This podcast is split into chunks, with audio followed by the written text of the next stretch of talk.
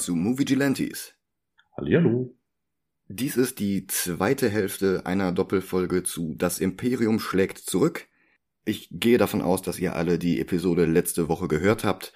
Wir machen nämlich jetzt keinen großen Recap, sondern starten direkt mit der Besprechung der zweiten Filmhälfte.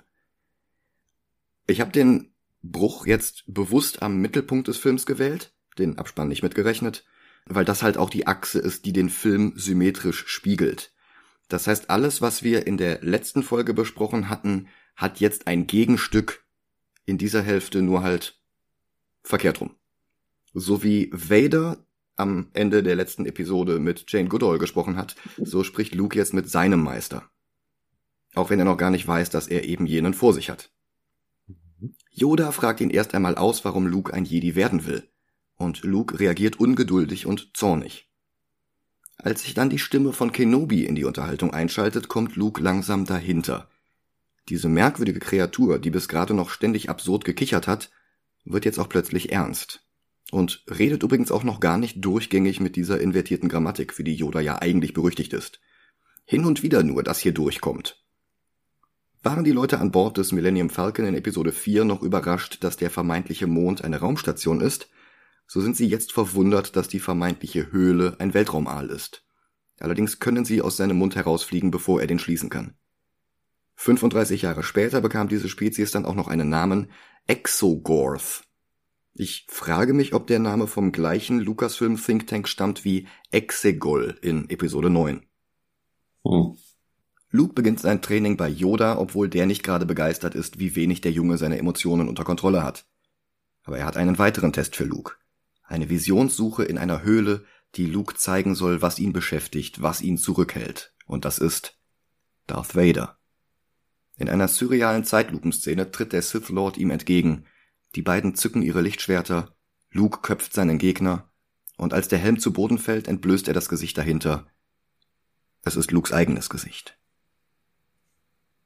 Der echte Vader hat in der Zwischenzeit Kopfgeldjäger angeheuert, die den Millennium Falcon aufspüren sollen, und die Figuren sind eine Meisterleistung darin, vorhandene Kostüme und Requisiten zu upcyclen. So ist der Anzug des echsenähnlichen Trandoshaners Bosk ein etwas modifizierter High-Altitude Windeck Pressure Suit der Royal Air Force, wahrscheinlich sogar derselbe, der im letzten Doctor Who Mehrteiler mit William Hartnell verwendet worden war. Der Kopf von IG-88 hingegen war im letzten Film noch ein Getränkespender hinter der Bar der Cantina von Moss Eisley gewesen. Unter diesen Bounty Huntern befindet sich auch Boba Fett, gespielt von Jeremy Bullock mit der Stimme von Jason Wingreen, der eigentlich für die Rolle von Yoda vorgesprochen hatte. Vader schärft ihm noch einmal nachdrücklich ein, dass er die Insassen des Falken lebendig haben will. Fett darf diesmal nichts und niemanden disintegrieren. Aber bevor die Kopfgeldjäger auch nur die Brücke des Sternenzerstörers verlassen haben, hat das Imperium den Falken auch schon gefunden. Hahn will endlich in den Hyperraum fliehen, aber der Falke ist immer noch zu kaputt dafür. In einem verzweifelten Manöver geht er scheinbar zum Gegenangriff über, Tatsächlich hängt er sich aber so dicht an den Sternenzerstörer, dass dessen Radar ihn nicht mehr orten kann. Vader exekutiert den nächsten Untergebenen. Luke steht schon wieder auf dem Kopf, diesmal trainiert er Handstand auf einer Hand, Yoda auf seinem Fuß balancierend, und dabei soll er auch noch mit der Macht Steine aufeinander stapeln. Der X-Wing versinkt im Sumpf, R2 piept aufgeregt, Yoda weist Luke an, den Jäger mit der Macht aus der Mocke zu heben. Er soll es nicht versuchen, er soll es machen. Aber Luke bekommt es noch nicht hin. Yoda hält ihm ein Referat über die Macht, dass alles miteinander verbunden ist und Luke sich nicht von der Größe des X-Wing einschüchtern lassen soll. Aber Luke gibt auf. Und Yoda hebt den X-Wing nach einem kurzen Moment des Innehaltens scheinbar mühelos mit einer Handbewegung zurück ins Trockene. Luke ist beeindruckt. Hahn plant, sich zwischen dem Müll zu verstecken, den der Sternenzerstörer nach imperialem Protokoll einfach ins Weltall entsorgt, bevor er auf Lichtgeschwindigkeit beschleunigt. Was ich angesichts eben jener Lichtgeschwindigkeit in diesem Universum übrigens für gefährlicher halte als den Sternenzerstörer selbst. Der Schrott treibt da doch für alle Zeiten, und das wird immer mehr. Eigentlich erstaunlich, dass die in der Sequel-Trilogie immer noch von Sternensystem zu Sternensystem reisen können, ohne sich eine leere Ravioli-Dose von Captain Nieder in die Windschutzscheibe einzufangen. Ja, also man kann das jetzt entschuldigen, damit wird dann allerdings ein Plotpunkt von vorhin wieder zunichte gemacht, denn der Weltraum ist verdammt groß. Also auch wenn da die ganze Zeit irgendwelcher Schrott rumfliegt, da ist verdammt viel Platz dazwischen. Also auch wenn es dann rumtreibt, in verschiedener Dichte von verschiedensten Gravitationskräften angezogen, da, also die Wahrscheinlichkeit dort in irgendein Objekt reinzufliegen ist verschwindend gering. Gleichzeitig spricht das allerdings wieder gegen diesen, dieses beliebte Trope mit dem Asteroidengürtel, denn Asteroidengürtel sind unglaublich breit. Also dieses, oh mein Gott, die könnten sie in ein Asteroidenfeld hineinfliegen. Da kann man doch ganz schnell gegen irgendwas. Nein, da sind tausende Kilometer dazwischen. Es ist absolut abwegig, gegen so einen verdammten Asteroiden zu knallen. äh, okay. Wird allerdings natürlich immer wieder gern genommen, das Ding. Äh, so dicht sind die nicht. Die sind halt wirklich extrem breit auseinander. Und wenn so ein Schiff wie so ein Sternzerstörer halt im Flug, also in der Bewegung, mit einer gewissen Regelmäßigkeit dort irgendwelche Sachen ablässt, sind auch dazwischen dann ganz schnell klaffende Lücken. Und zumal du musst ja auf, äh, auf, auf mehreren Achsen denken. Das ist ja jetzt alles sozusagen auf einer Höhe, wenn man das so nennen möchte. Mhm. Äh, lass dich jetzt einfach mal, geh, geh, geh einfach mal irgendwie paar hundert Meter nach oben oder nach unten. Also steigen, sinken, wie gesagt, das ist, wir, wir verstehen das, glaube ich, in solchen Filmen immer sehr schnell als Analogie zum Meer, wo du halt dann äh, sinken kannst oder im Zweifel vielleicht auch mal drüber fliegen kannst, aber es hat ja keinen durchgehenden Horizont da ist nach, in alle Richtungen ist, ist alles gleich weit und ja, also es ist riesiger Abstand. Eigentlich ist es viel mehr äh, überraschend, dass sie jedes Mal genau da rauskommen, wo sie rauskommen wollen, also direkt neben so einem Planeten. Mhm. Physikalisch oder astronomisch, je nachdem, wie man es nennen möchte. Ja. Sehr unwahrscheinlich. Ja, in ähm, späteren Filmen der Reihe berechnen sie ja noch nicht mal mehr vorher die äh, Route. Das ist ja hier noch die ganze Zeit dieses, okay, wir müssen jetzt unsere Computer-Hochleistungsrechnungen machen lassen, mhm. damit wir auch an der richtigen Stelle rauskommen. Und äh, später skippen die dann irgendwie durch den Hyperraum. Ja, ja, die, die ballern dann einfach auf gut Glück und kommen immer äh, wirklich exakt da raus, wo sie wollen. Ja, eben ohne zwischendurch noch sich äh, Kollisionen mit Schrott einzufangen. Ich hatte halt überlegt, ob es vielleicht sowas wie die Java gibt, nur eben zwischen den Planeten. Also so uh. Scavenger-Units, die dann äh, den Schrott dann irgendwie nach, nach wertvollen oder verwertbaren Rohstoffen untersuchen. Aber das sieht man halt nie in diesem Universum. Nee, aber man, man kann tatsächlich davon ausgehen. Ich meine, auch, auch das ist ja so ein, äh, so ein Ding. Also ich, oh, ich muss jetzt gerade drüber nachdenken. Habe ich das irgendwo mal mitgekriegt? Ich habe ja so viel Extended Universe Zeug auch äh, mir einverleibt. Es, es gibt Schrottplaneten, es gibt Schrottsammler. Ich erinnere mich nicht explizit an Weltraumschrottsammler, aber auch das ist eigentlich nachvollziehbar. Also, hm. dass, dass, dass sie so ein bisschen parasitär vielleicht hinter größeren Flottenbewegungen hinterher springen und dann gucken, was die so zurückgelassen haben und das dann einsammeln, ist plausibel. Na gut. So oder so, der Plan von Han Solo klappt und er nimmt Kurs auf die Minenkolonie Bespin, weil er dort jemanden kennt, wo sie den Hyperdrive des Falcon reparieren können. Allerdings werden sie verfolgt von Boba Fetts Schiff, der Slave One. Auch ein sehr, sehr cooles Design. Mhm.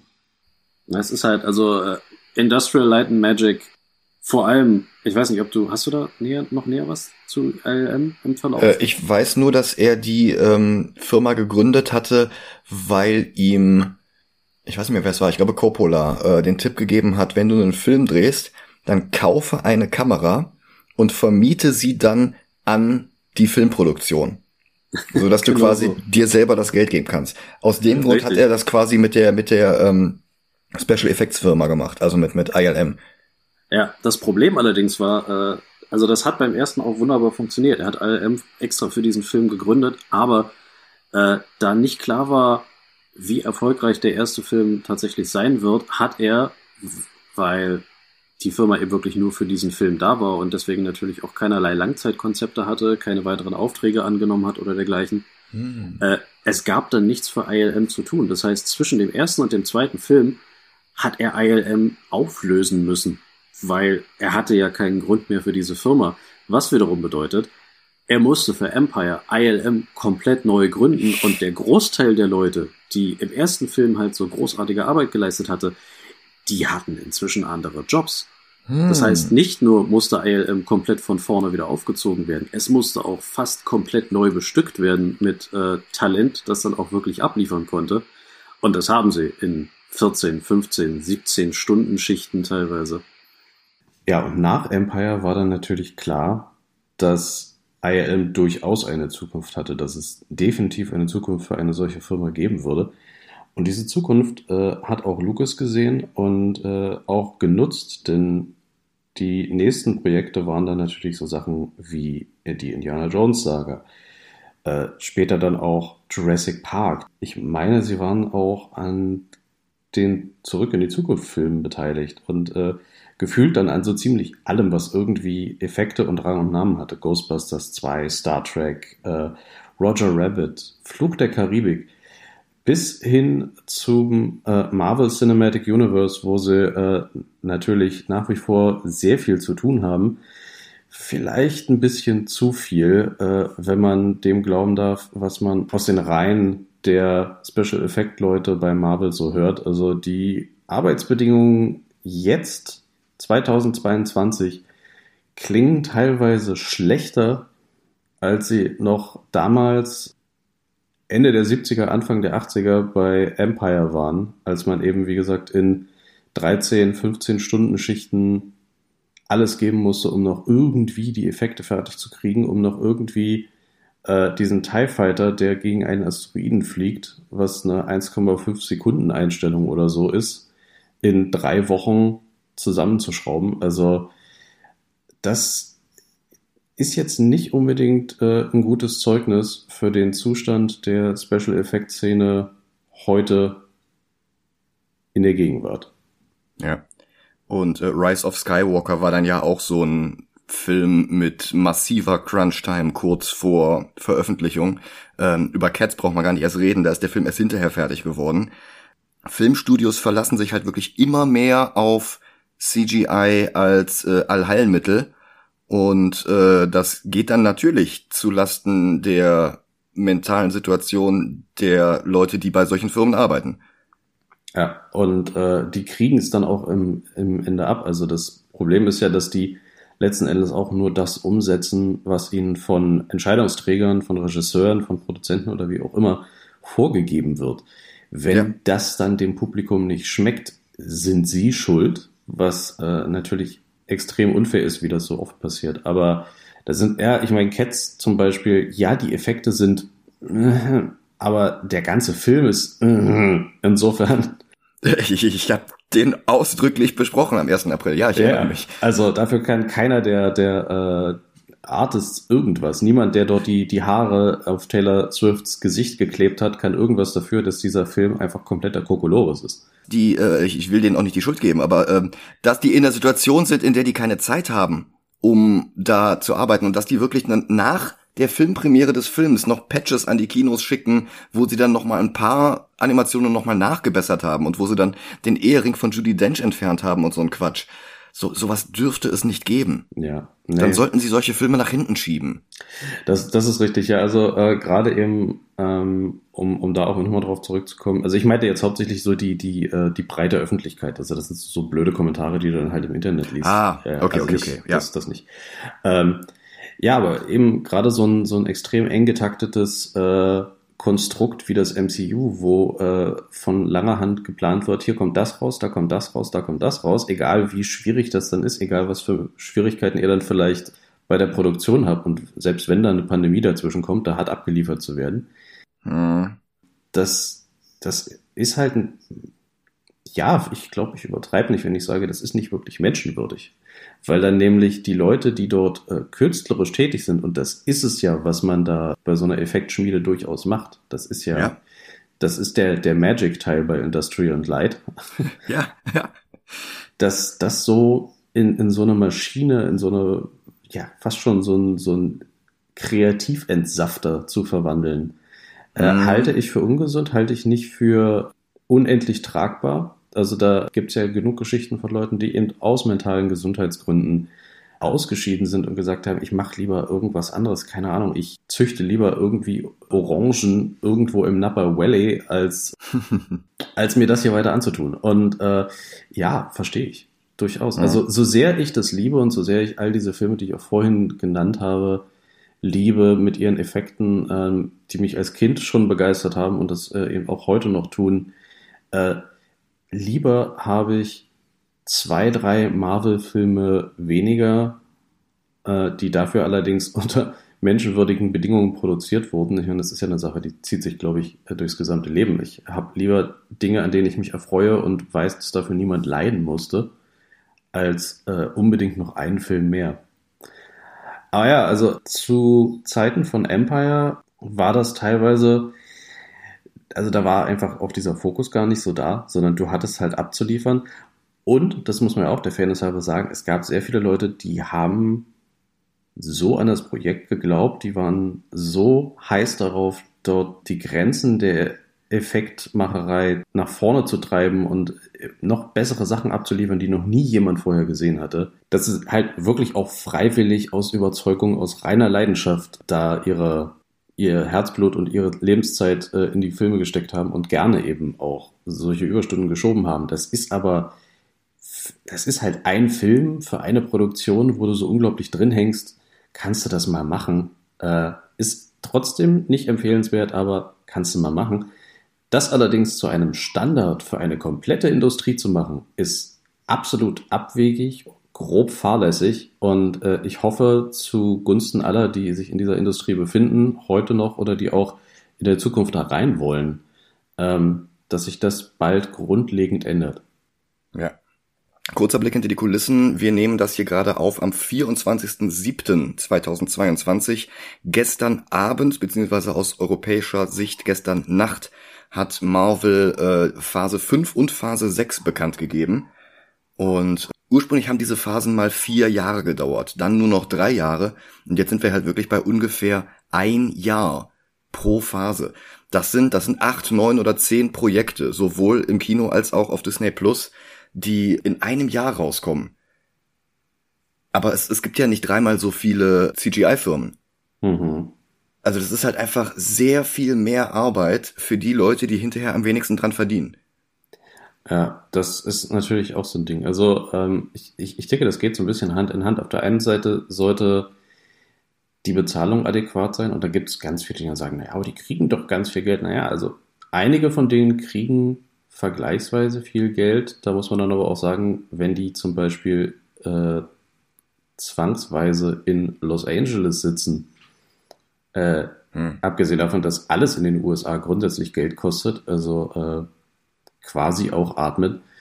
Ähm, in Los Angeles ist alles nochmal doppelt und dreifach so teuer. Das heißt, ja, für unsere Verhältnisse ist das viel Geld, aber wenn du halt wirklich jeden Pups teuer bezahlen musst, den du tust, dann relativiert sich das ganz schnell wieder. Ja. Und dann sind es aber eben auch nicht alle. Also da gibt es genug kleine Lichter, die irgendwie, weil sie das Glitzern noch im Auge haben, sagen, naja, ich nehme das jetzt erstmal in Kauf, um hier meine Karriere zu starten und damit ich dann mal richtig durchstarten kann. Und die werden natürlich gnadenlos da auch ausgedrückt ja. und weiß ich nicht, irgendwelche Internships, wo es dann äh, wenig bis gar keine Kohle für gibt und so weiter und so fort. Also die Bezahlung ist der eine Faktor und das andere ist halt, aber eben auch, du kannst dir die Gesundheit der Menschen nicht erkaufen. Ja. Also bei aller Bezahlung irgendwann ist halt, es bringt dir nichts, wenn du super viel Kohle geschäftet hast in fünf Jahren und dann mental und physisch komplett am Arsch bist. Ja. Hast du dann nichts von. Insofern, also ja, wie gesagt, also diese, das braucht ein Umdenken meiner Meinung nach. Und so gerne ich mir diese ganzen Marvel-Filme auch angucke, äh, ich, das ist mir, das ist mir das Wohl der Menschen, die sie machen, tatsächlich sehr viel lieber. Hm. Äh, ich würde jetzt trotzdem mal wieder zur Handlung des Films zurückkommen. Ja. Luke steht schon wieder auf dem Kopf. Diesmal schafft er es sogar, R2 schweben zu lassen. Doch dann spürt er, dass Han und Leia in Gefahr sind oder besser gesagt schon bald sein werden. Yoda verrät nämlich, dass es eine Vision der Zukunft ist. Luke, der pflichtbewusste Held, will die beiden und wahrscheinlich auch Chewie und die Droiden retten. Aber Yoda hält das für keine gute Idee. Luke darf das große Ganze nicht aus den Augen verlieren. Vielleicht ist es nötig, Han und Leia zu opfern, um seine Ausbildung zu beenden und das Imperium zu besiegen. Wenn er jetzt geht und sein Training abbricht, dann wird alles Leiden umsonst gewesen sein. Der Falcon landet in Cloud City und Lando Calrissian begrüßt seinen alten Freund Han. Lando wird gespielt von Billy D. Williams, dem späteren Harvey Dent in Batman 89 und Lego Batman. Billy Bill hatte sich eigentlich schon beim Casting für A New Hope beworben, für die Rolle des Han Solo. In ungefähr einer halben Stunde wird sein Traum erfüllt werden. Jetzt geht er erstmal bedrohlich auf Hahn zu, mit Backup durch seinen Bro Lobot und noch ein paar Wachen, aber dann umarmt er ihn sehr plötzlich und freundlich. Und dann bringt er Hahn auf den neuesten Stand, die Gasmine ist leider nicht mehr sehr profitabel. C3PO trifft während der Unterhaltung einen weiteren silbernen Protokolldruiden E3PO. Der begrüßt ihn mit einem schroffen Echuta. Das ist ein huttischer Gruß, fast schon ein Schimpfwort. In Mandalorian machen die englischen Untertitel daraus Hey. Uh. Wird der Situation vielleicht nicht ganz gerecht, aber ähm, ja, naja. es verliert halt in der Übersetzung. ja. Übrigens, äh, bevor wir da weitermachen, fällt mir gerade noch ein, ich find's ja ganz spannend. Ähm, vielleicht ist das auch so eine Sache, die nur in meinem Kopf so richtig gut funktioniert. Lando war ja, also da gab es ja mehrere Entwürfe, wie Lando Calrissian jetzt äh, A heißen soll und wie er dann sein soll. Und eine Idee, die Lucas wohl hatte, auch wenn ich da jetzt gerade nicht mehr weiß, woher ich das habe, aber vielleicht kannst du mir da gleich weiterhelfen, war, dass Lando ein ehemaliger Klonkrieger sein sollte, der zusammen mit einigen anderen ja, ausgemusterten aus den Klonkriegen dort eben eine Zuflucht aufgemacht hat. Ich glaube, es war auch gar nicht von Anfang an eine Gasmine, sondern war mal eine Kolonie oder ähnliche Geschichten. Und da denke ich mir jetzt gerade, es ist eigentlich ganz praktisch, dass es dazu nicht gekommen wäre, weil dann hätte Lucas nämlich in seiner Manier Billy D. Williams komplett mit äh, Tamora Morrison überschreiben müssen. Stimmt, so wie der ja auch den Boba Fett in der Special Edition neu, nicht in der Special Edition, aber ich glaube 2004 oder so in der genau. Blu-ray-Version neu ja, auch in der Version, die übrigens auf Disney Plus ist. Das ist auch die äh, Timura Morrison äh, Boba Fett Version. Das wiederum, also bei aller äh, Revisionswut von, von Lucas, finde ich gar kein so schlechtes Ding, gerade eben angesichts der nun existierenden ähm, Boba Fett Serie und natürlich auch der, der des Auftritts von Boba Fett in äh, The Mandalorian. Ja. Also das sozusagen durchzuziehen, dass er schon immer so klang, finde ich nicht verkehrt. Aber ja, wie gesagt, Lando als ehemaliger Klonkrieger, das wäre schwierig geworden, zumal ich mir relativ sicher bin, dass Lucas zu dem Zeitpunkt noch gar nicht geplant hatte, dass alle Klonkrieger dasselbe Gesicht haben. Geschweige glaub, denn das von Boba Fett. Ja, das, das ja. glaube ich nämlich auch. Daran scheitert die Theorie, glaube ich. Ja, ja, also ich denke, der hat das Ding einfach Klonkriege genannt, weil das cool klang. Hm. Und äh, die Logistik davon hat er sich erst sehr viel später überlegt. Das denke ich nämlich auch, ja. Mein Problem ist vielmehr, dass ähm, Timura Morrison in der Boba Fett-Serie so gar nicht mehr aussieht wie Jeremy Bullock. Also da, da liegen ja wirklich nur wenige Jahre zwischen. Das ist ja relativ kurz nach Return of the Jedi. Und oh. ähm, dass der in der Zeit so aufgegangen ist. Nee, aufgegangen ist das falsche Wort, er ist ja nicht wirklich fett oder so, aber ähm, ja, er, er wird nicht mehr so, so, so schlank und elegant und äh, drahtig. Das, das, das ist das Wort. Ja, also äh, Jeremy Bullock in der Boba Fett-Rüstung sieht sehr viel mehr aus wie Marshall Cobb Vand ja, in der Boba Fett-Rüstung. Genau. Mit diesem, mit diesem Hühnerhals. der, ja. der Helm eigentlich ein kleines bisschen zu groß. Ja, also ich, ich verstehe das. Also ich hätte auch lieber eine Timothy Oliphant Serie gehabt mit Marshall Cobb Vance als eine Serie mit Boba Fett. Äh, also der, der Wunsch wird dir zumindest halbwegs erfüllt werden. Der ist zumindest laut Gerüchten ist Cobb Vance wieder ähm, in der nächsten Mandalorian Staffel. Und er hat sehr viele Fans gewonnen, sowohl eben in seinem ersten Auftritt äh, als auch dann jetzt in den Folgeauftritten. Hm. Ähm, was genau sie damit geplant hatten, keine Ahnung, aber ich meine, Timothy Oliphant ist halt immer eine absolut coole Sau ja. und macht einfach extrem viel Spaß. Und sobald du den halt in ein auch nur entfernt ähnliches Western-Setting setzt, ist der einfach zu Hause und ja. funktioniert ja. und liefert ab. Ähm, was Timothy Morrison angeht, ja, also ich, ich verstehe das. Auf der einen Seite kann man natürlich sagen, das, was er da durchgemacht hat in der Serie, und wir wollen das jetzt hier nicht allzu sehr ausbreiten, hm ist natürlich traumatisch, auch äh, körperlich traumatisch und ähm, da kann jemand dann schon mal ganz schnell, also wie gesagt, nicht aus dem Kleister gehen, aber da können sich physische Unterschiede schon mal ergeben. Ich verstehe, was du meinst. Also er ist ein, ein sehr viel, ich glaube sogar kleinerer tatsächlich. Ja, der wirkt zumindest kleiner, ja. Vielleicht ja. liegt es aber auch wirklich nur an den Proportionen. Naja, vielleicht auch an den Proportionen. Also wenn man ihn öfter im Relation zu irgendwelchen großen Druiden oder eben zu einem Darth Vader sieht, da ist man dann direkt mal ein bisschen winziger. Aber ja, also der Unterschied ist da, ähm, wie unglaublich viel Sinn der macht oder ergibt. ähm, sei dahingestellt. Ich finde allerdings auch, dass äh, Tamara Morrison das also sehr viele ähm, Sachen wieder wettmacht mit einem sehr sympathischen Enthusiasmus, mit dem er sich da in diese Rolle wirft. Also äh, ich mag den als Person und als Schauspieler durchaus. Hm. Ja. Aber ähm, wir schweifen schon wieder ab. Ja, das passiert leider. Wir, wir waren bei Echuta. Wir waren bei Echuta, genau. Das verwirrt den goldenen C3PO so sehr, dass er durch die falsche Tür läuft. Er hört etwas, das er für R2 hält, aber stattdessen erwartet ihn nur der Blaster, eines Stormtrooper, wie wir später noch erfahren werden. Luke packt seine Sachen, auch wenn Yoda und sogar der Geist von Obi-Wan versuchen, ihn zum Bleiben zu bewegen. Yoda erinnert ihn an die Erfahrung in der Höhle. Ben hingegen sagt, dass der Imperator doch gerade will, dass Luke seine Ausbildung abbricht. Sollte er, ohne die Ausbildung abzuschließen, von der dunklen Seite angezogen werden, ist nämlich alles verloren. Das würden seine Freunde ja auch nicht wollen. Luke ist zerrissen.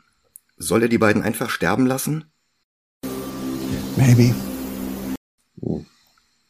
Doch Luke ist stur. Obi ruft ihm noch hinterher, dass er sich bloß nicht dem Zorn hingeben darf. Dann hebt der X-Wing ab. Yoda und Obi bleiben zurück. Obi resigniert fast. Der Junge war unsere letzte Hoffnung. Aber Yoda widerspricht. No, there is another. Nellith. Nee, oh. mittlerweile wissen wir es natürlich besser. Leia. Die macht sich gerade große Sorgen, weil sie Lando nicht traut. Chewie hingegen sucht C3PO zusammen, der schon von ein paar schweinsgesichtigen Agnords in Einzelteile zerlegt worden war. Doch bevor der Druide wieder zusammengebaut werden kann, stellt sich heraus, dass Leias Intuition richtig lag. Lando war tatsächlich nicht zu trauen. Er hat Han an das Imperium verraten, denn die Stormtrooper waren in der Überzahl und hatten Cloud City überrannt, bevor Han gelandet war. Und hinter der nächsten Tür wartet bereits Darth Vader. Han Solo zieht schneller als sein Schatten und schießt wie Lucky Luke, aber seine Blasterschüsse prallen an Vaders Rüstung ab. Der Sith Lord nutzt die Macht, um Han zu entwaffnen. Sie werden alle weggesperrt, aber immerhin gibt es Chewie die Möglichkeit, sich um seinen neuen Protokolldruiden-Bausatz zu kümmern. Ist schön, wenn man die Zeit findet, seinem Hobby nachzugehen. ja, ich meine, Star Wars Modellbau ist ja dann auch ein großes Hobby geworden. Oh ja. Han hat weniger Spaß, er wird von Vader gefoltert. Denn eigentlich will der ja Skywalker. Und das ist jetzt nicht einfach nur so ein schwebender Kugeldruide mit einer Spritze, die da rauskommt, wie in A New Hope. Das ist halt wirklich so eine eiserne Jungfrau. In Space. Space. Mit Funken, ja. Ja. Boba beschwert sich, denn Tod nützt Han ihm nichts. Aber Han überlebt das Prozedere auch. Gerade so eben. Wieder in der Zelle klärt Lando ihn darüber auf, dass sie alle nur die Köder in der Falle für Luke sind. Han bedankt sich für diese freundliche Information mit einem Schlag in Landos Gesicht. Dann kommt Luke. Vader erwartet ihn bereits in einer Carbonit-Gefrierkammer, mit der er den jungen Skywalker für den Transport zum Imperator auf Eis legen will. Um sicherzugehen, dass Luke dabei keinen Gefrierbrand bekommt, soll die Anlage getestet werden an Captain Solo. Harrison Ford hatte nämlich eigentlich nur für einen Film unterschrieben gehabt. Erst nach dem unerwarteten Erfolg von 1977 verhandelte Lucas mit ihm nach. Wie gesagt, in der potenziellen Fortsetzung Splinter of the Mind's Eye ist er gar nicht erst aufgetaucht. Aber schon wieder unterschrieb Ford nur für einen weiteren Film. Er hatte mittlerweile Hauptrollen in Filmen wie Hanover Street und Frisco Kid. Der hatte diesen Raumschiff-Quatsch nicht mehr nötig. Und er wünschte sich sogar explizit, dass sein Charakter Han Solo diesmal stirbt. Nach etwas hin und her handelte er mit Lucas dann einen Kompromiss aus. Han Solo wurde buchstäblich auf Eis gelegt. Sollte Ford seine Meinung ändern, dann taut man ihn einfach wieder auf. Sollte er für einen dritten Film aber nicht mehr zur Verfügung stehen, dann bleibt Solo im Carbonit. Chewie macht einen Aufstand, aber Han sieht, wie nutzlos das ist. Er küsst Leia. Sie sagt I love you und eigentlich stand im Drehbuch, dass Han ganz anders antwortet, nämlich I'll be back. ist kein Witz. Das war fortan, das war fortan aber wohl zu verbindlich und am Drehtag improvisierte er spontan die abgebrühteste Antwort auf Ich liebe dich, die ihm einfiel. I know. Tatsächlich war es sogar noch ein bisschen dünner, ähm, denn die komplette Zeile Also das war der, der Schlusssatz oder der Schlussteil, aber die komplette Textstelle war Just remember that, Leia, because I'll be back. Was extrem schmalzig ist, überhaupt keinen Impact hat, meiner Meinung nach. Aber Lawrence Kasdan war unglaublich genervt, dass äh, Ford einfach seine tolle äh, Textstelle umgedichtet hat, wo er meinte, es war eine meiner besten Arbeiten und ich denke mir so, lieber Herr Kasdan, wenn Just remember that, Leia, because I'll be back. Deine beste Arbeit ist, dann würde ich da nochmal ganz scharf drüber nachdenken. ähm, ich ich suche das gerade raus, weil ich hatte eigentlich einen, Auszug von dem Skript gesehen, wo nur I'll be back stand, aber. Also ich, ich kenne das so. Das ist so diese, diese Anekdote, die mir im Schädel hängt.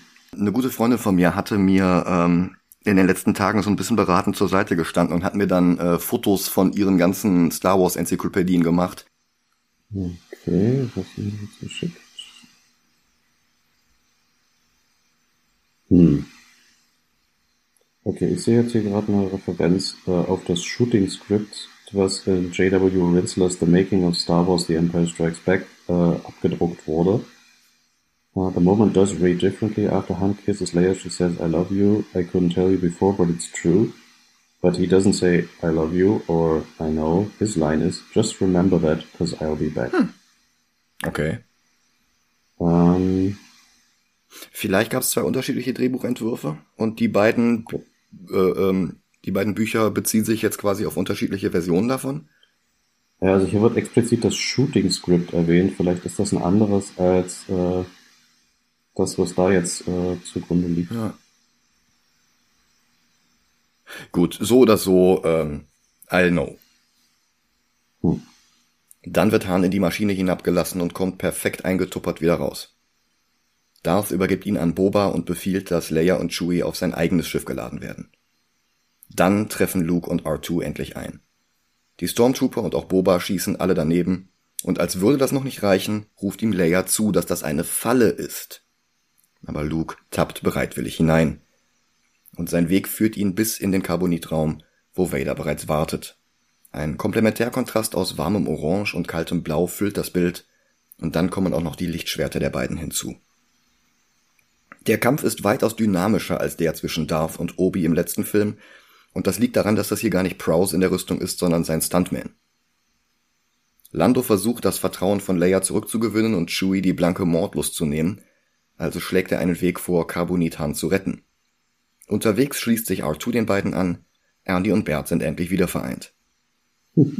Aber es ist zu spät, die Slave One hebt bereits ab. Hans Rettung muss bis zum nächsten Film warten. Sie fliehen, haben Schusswechsel mit Stormtroopern und laufen zum Falcon vorbei an den Bewohnern Cloud Cities, die die Stadt offenbar gerade evakuieren.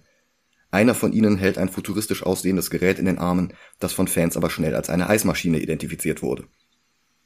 Das sind halt Prioritäten. Oh, es brennt. Äh, was rettest du aus deinem Haus? Dein Kind, dein Hund, dein äh, deine Erstausgabe von irgendeinem kostbaren Buch? Nein, die Eismaschine.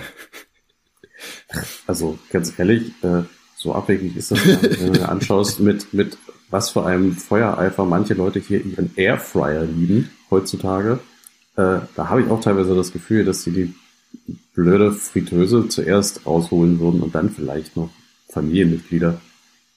Äh, ja, ich sag mal, der Airfryer ist praktisch, um Strom zu sparen, weil du nicht den großen Backofen anschmeißen musst, aber das war's halt auch. Ja, es ist jedenfalls kein äh, Werkzeug, in das ein, ein, ein Kult aufgebaut werden muss, wie das jetzt teilweise stattfindet, mhm. wenn Leute irgendwie, weiß ich nicht, von der grünen Bohne bis zur Eiscreme wirklich alles in das Ding kloppen. Ja, ja, ja. Aber gut, davor war es der Thermomix. Ja, irgendwas ist es immer. Ja. Äh, erinnere dich, äh, in, in grauer Vorzeit war es der Sandwichmaker. Oh ja. Und davor die Mikrowelle. Da gab es ja ganze Mikrowellen-Kochbücher. Aber.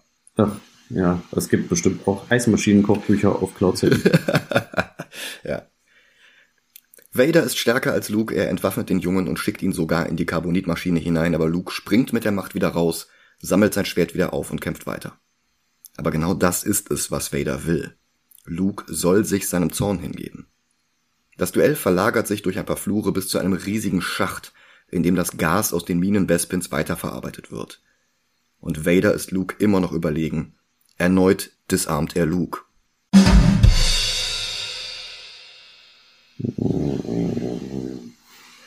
Eigentlich geplant war hier übrigens, dass er tatsächlich den ganzen Unterarm verliert, analog zum Wampa am Beginn des Films. Dass es dann hinterher nur die Hand wurde, war irgendein Kompromiss. Ich meine, der Wampa wurde tatsächlich direkt an der Schulter abgetrennt. Ja?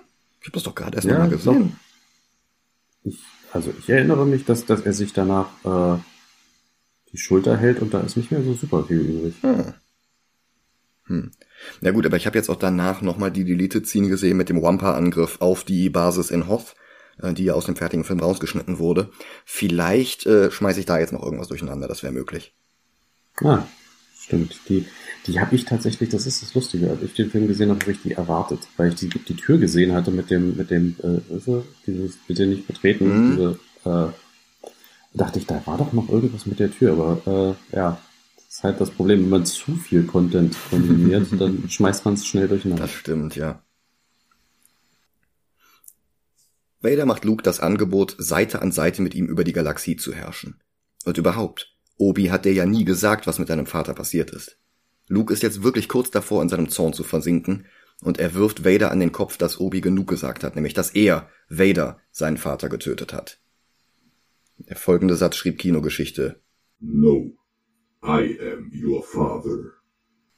Und wie I love you, I know, stand auch das nicht im Drehbuch, wenn auch aus anderen Gründen. Denn konnte der Cast das Skript von Star Wars 77 noch großzügig im Bekanntenkreis verteilen, da bestand Lukas bei der Fortsetzung auf mehr Geheimhaltung. Und darum ließen Lukas und Kirschner alle im Glauben, dass Vader hiermit You don't know the truth. Obi-Wan killed your father. antwortet. Was ja ebenfalls schockierend gewesen wäre. Erst kurz vor dem Dreh hatte Kirschner dann Hamill über die endgültige Zeile informiert, damit seine Reaktion auch entsprechend ausfällt. Wobei das aus Vaders Sicht ja sogar stimmt. Obi-Wan killed your father. It was over. He had the high ground. Aber auch das hat er ja dann äh, später spezifiziert. Naja, ich war das. In der Obi-Wan-Serie, ja.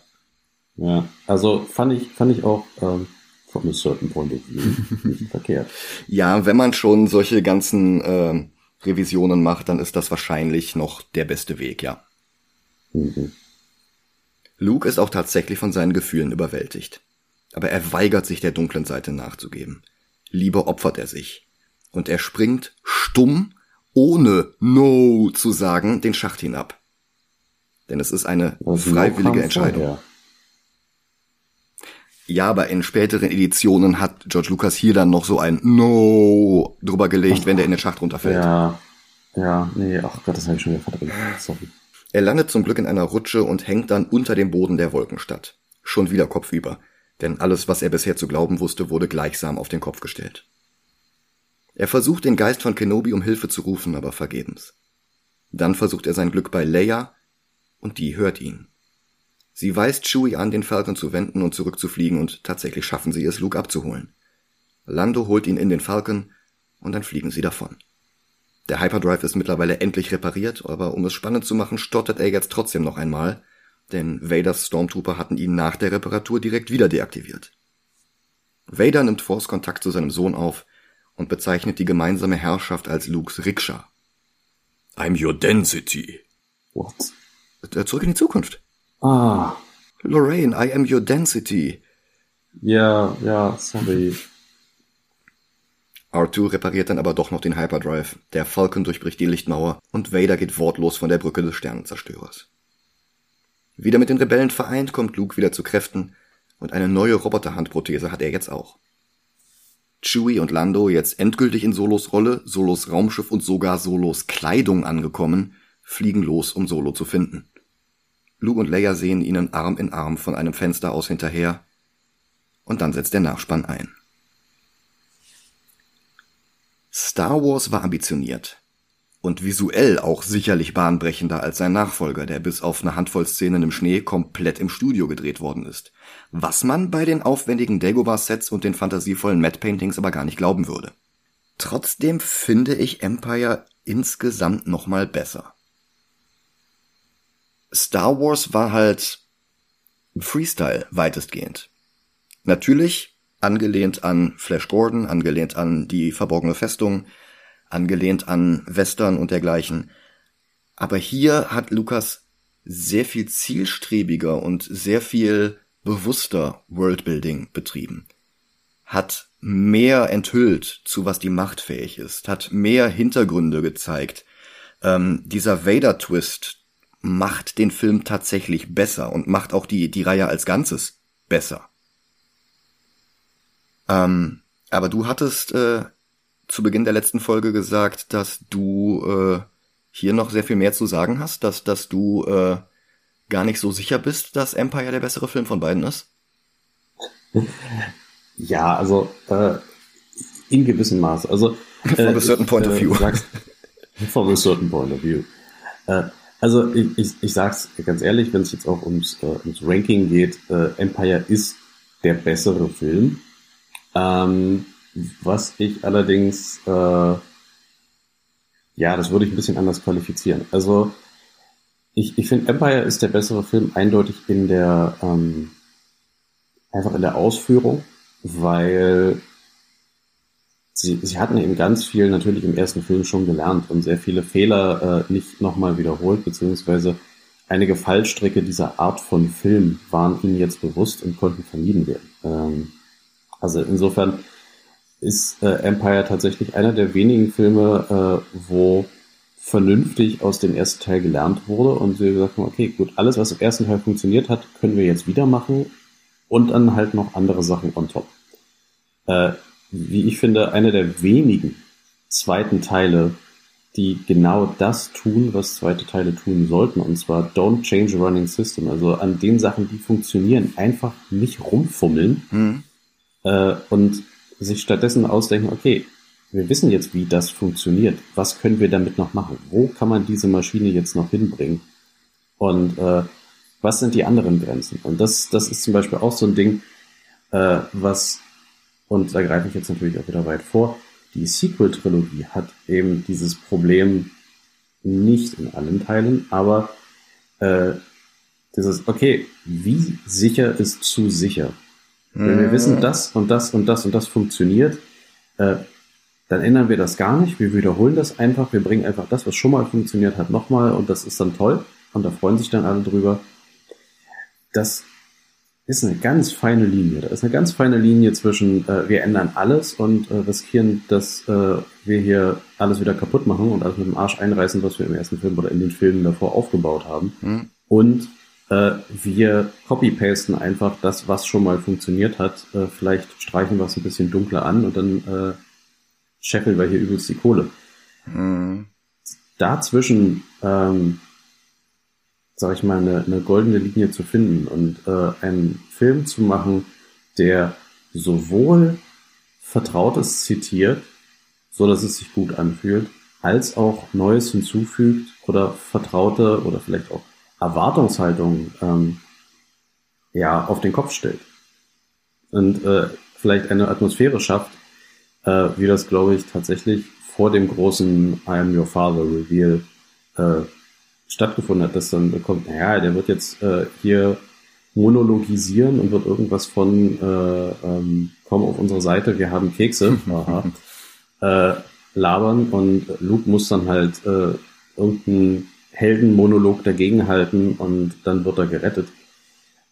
Ich glaube, das war die Erwartungshaltung vieler Leute, die es eben nicht wussten, dass das jetzt kommt. Und ähm, dass es dann kam, dadurch wurde es auf einmal viel intimer, viel dramatischer. Und äh, wie du ja auch schon mehrfach äh, gesagt hast, die Poesie dieses Films, dieses ja, narrative und visuelle Palindrom mhm. ist selbst wenn man das nicht mitkriegt, selbst wenn man das nicht weiß, selbst wenn man da gar nicht großartig drauf achtet, ich finde, das führt automatisch zu einem angenehmeren Erlebnis, zu einer angenehmeren äh, Erfahrung, diesen Film zu schauen, wo der erste Film noch sehr viel etablieren muss, sehr viel äh, nicht unbedingt erzählen muss, weil Show Don't Tell. Mhm. Also viele Sachen werden halt einfach so, das funktioniert so, das funktioniert so, das sind die Rahmenbedingungen, in denen dieses Universum funktioniert.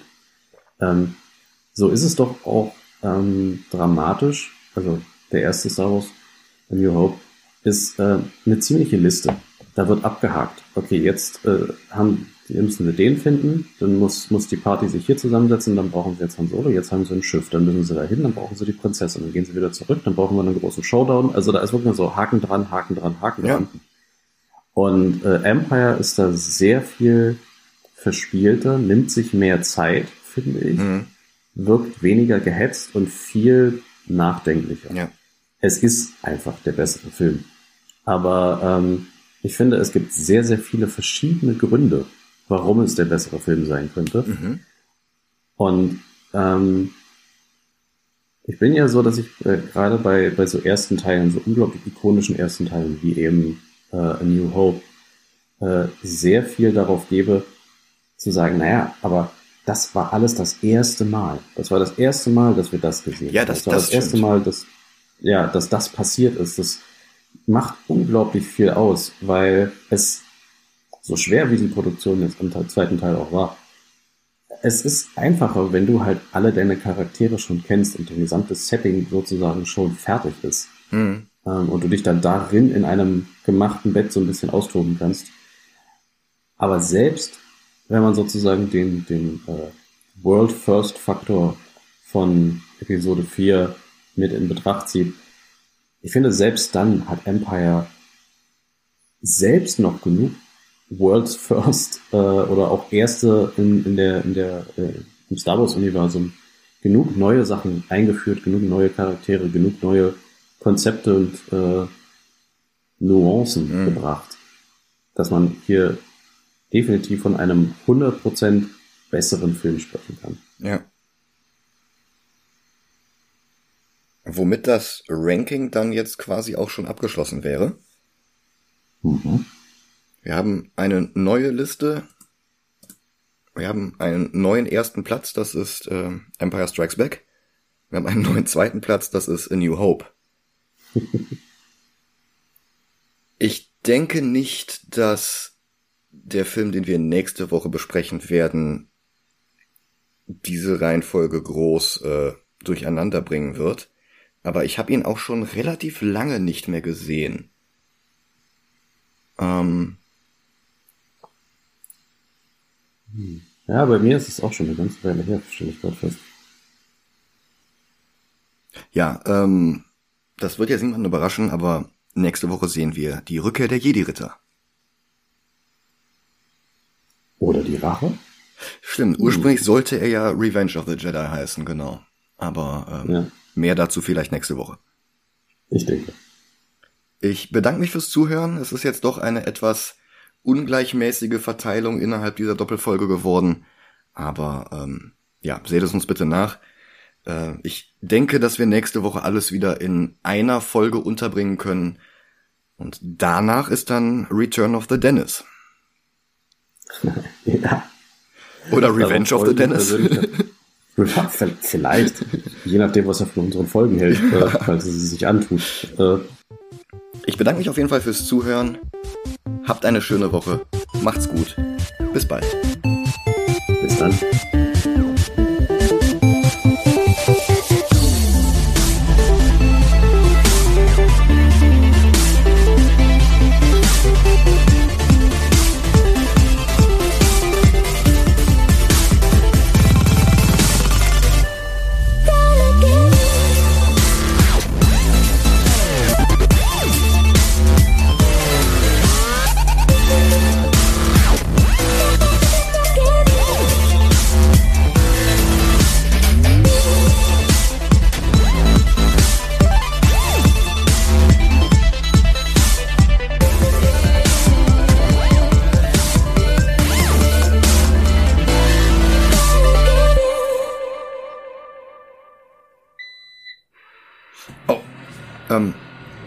Mal den Gedanken und, und limmer einfach weiter auf.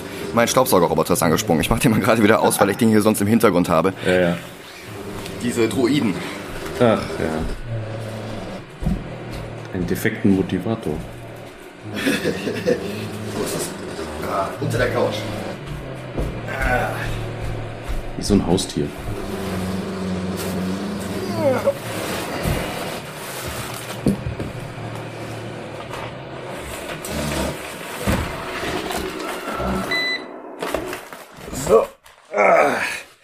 ihn erwürgt? Nee, ich habe so wie äh, Leia am Ende im, im Falcon hinten den Knopf gedrückt und dann. Ah. Ähm, Sehr gut. ja. Okay,